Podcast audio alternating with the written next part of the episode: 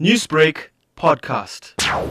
The matter of the conviction and sentencing refers to an incident that happened in September last year where a learner from a school in Mahlabathini was assaulted uh, by another learner and the incident was captured on video and it made its way uh, on social media. What will she be facing now? So the girl is actually 16 years old, given a 12-month community-based sentence. Effectively, what her sentence will mean that is for the next 12 months, she will be put under the supervision of a probation officer. Uh, in addition to that, she will be referred for therapy to manage whatever issues that may have led to her the assault in the first place.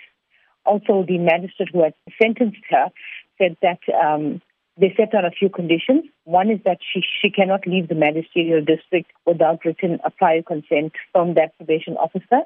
She must also submit a written apology to the victim in the matter, and then that the probation officer must also facilitate a mediation between uh, the accused and the victim. This sentence comes just off the heels of the case involving the late Lufuno, who was allegedly bullied, resulting in mm. her passing. What sort of message is the NPA hoping would be sent out to those who are also going ahead and bullying other children? Well, this matter, if it shows anything, uh, as I said, the, uh, the girl who was uh, convicted in this matter is 16 years old people who are found guilty will be convicted and we will ensure prosecutions in these matters accordingly. So it's obviously, uh, we hope that it will have a deterrent effect on issues and instances of this nature.